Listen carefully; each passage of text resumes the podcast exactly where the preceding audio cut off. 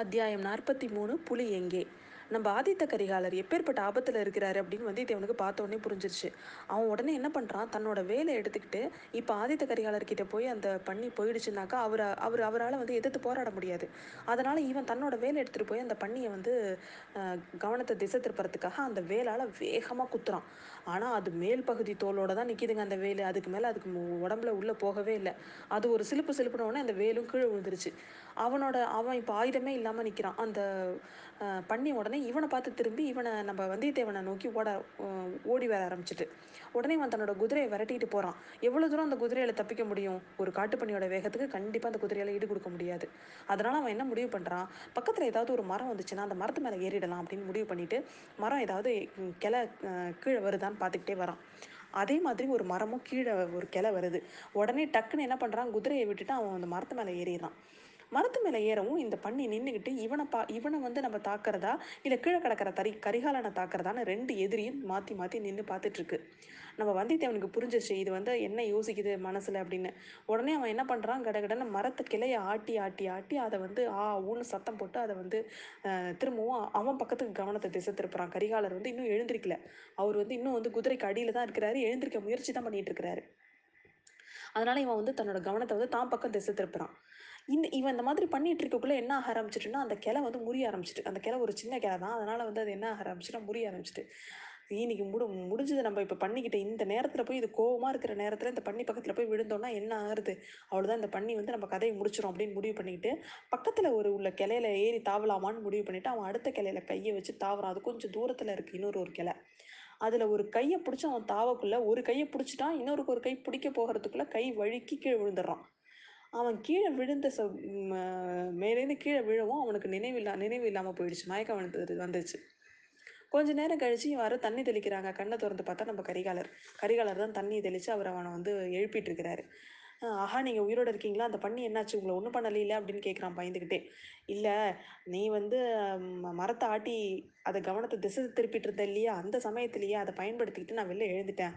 உன்னோட வேலை எடுத்துக்கிட்டு தான் அதை வந்து நான் குத்த வந்தேன், அதை குத்திட்டேன். நான் நல்லா இருக்கிற எனக்கு மனசில் இருந்த அத்தனை கோபம் துவேஷம் எல்லாத்தையும் ஒன்றா சேர்த்து அந்த அந்த காட்டு பண்ணி மேலே குத்திட்டேன் நான்.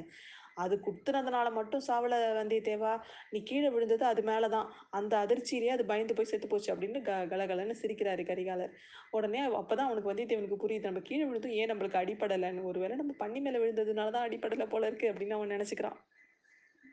இவங்க இந்த மாதிரி பேசிகிட்டு இருக்கும்போதே திடீர்னு கரிகாலர் கேட்குறாரு, ஆமாம் நீ அந்த பண்ணி மேலே வேலை எரிஞ்சு கொல்ல வந்தியா, இல்லை வண்ணி பண்ணியை கொல்ல வந்தியா, இல்லை என்ன என்ன கொல்றதுக்காக வந்தியா அப்படின்னு கேட்குறாரு. உடனே வந்தித்தேவன் வந்து கேட்குறான் கோவமா, என்ன இளவரசரை என்னை பார்த்து இந்த மாதிரி கேட்குறீங்களே அப்படின்னு. ஆமாம்மா, உன்னை பார்த்து நான் அந்த மாதிரி கேட்கக்கூடாது தான், நீ என்னோட உயிரை காப்பாற்றுறதுக்காக தான் நான் மரத்து கிளையெல்லாம் ஆட்டி ஓன் பக்கத்து கவனத்தை திருப்பினேன், நான் உன்னை பற்றி இந்த மாதிரி கேட்டிருக்கக்கூடாது தான், என்னை மன்னிச்சிரு, இப்போலாம் யாரை பார்த்தாலும் எனக்கு அந்த மாதிரி சந்தேகமாகவே இருக்குது அப்படின்னு பேசிகிட்டே வராரு அவர். இவங்க இந்த மாதிரி ரெண்டு பேரும் பேசிகிட்டு இருக்கக்குள்ள சரி இதுக்கு மேலே நமக்கு என்ன, இந்த பண்ணி தான் கிடச்சிருச்சு, நம்ம போட்டியிலையும் ஜெயிச்சிட்டோம், வாங்க நம்ம இதை எடுத்துகிட்டு கிளம்பலாம் அப்படிங்கிறான் அவன். உடனே அவர் சொல்கிறாரு, எனக்கு வந்து கொஞ்சம் நேரம் நம்ம இங்கே இருந்துட்டு போகலாமே, எனக்கு இப்போ திரும்பவும் போகிறதுக்கு எனக்கு மனசு இல்லை, இன்னும் இல்லாமல் அந்த மூடர்களோடு தான் இதுக்கப்புறம் திரும்பவும் பிரயாணம் பண்ணணும், பேசாமல் இந்த ஏரியை கடந்து நம்ம இப்படியே மாளிகைக்கு போயிட்டா என்ன அப்படின்னு கேட்குறாரு. இந்த மா இந்த ஏரியில் ஏன் என்னை பண்ணியில் பண்ணிக்கிட்ட கு விட்டு கொல்ல பார்த்தது பத்தாதுன்னு நீ ஏரியில் வேற கொல்ல பார்க்கலான்னு பார்க்குறீங்களா நீங்கள், என்னால் முடியாதுப்பா, எனக்கு நீந்தவே தெரியாது அப்படிங்கிறான். ஆமாம், இந்த ஏரியை நீந்தணும்னா என்னாலேயும் தான் முடியாது, ஆனால் அந்த பெண்கள் வந்து படகு இருக்கும்ல அதில் ஏறி நம்ம போனால் என்ன அப்படின்னு இவங்க ரெண்டு பேரும் பேசிகிட்டு இருக்கும்போதே வந்தித்தேவனுக்கு ஒரு ஞாபகம் வருது. இளவரசரி அந்த புலி என்னாச்சு அப்படின்னு. ஆமாம், அந்த புலி என்னாச்சு அப்படின்னு, அடிப்பட்ட புலி, அது ரொம்ப அபாயகரமானது, பெண்கள் வேறு இந்த பகுதியில் இருக்கிறாங்கன்னு நினைக்கிறேன் அப்படின்னு ரெண்டு பேரும் அந்த அக்கறைக்கு வந்து குதிரையை செலுத்திட்டு வந்து தேடுறாங்க. அந்த இடத்துல வந்தித்தேவன் பார்த்துடுறான், ஒரு மரத்தோட கிளையில அது உட்காந்துருக்கிறத பார்த்துடுறான்.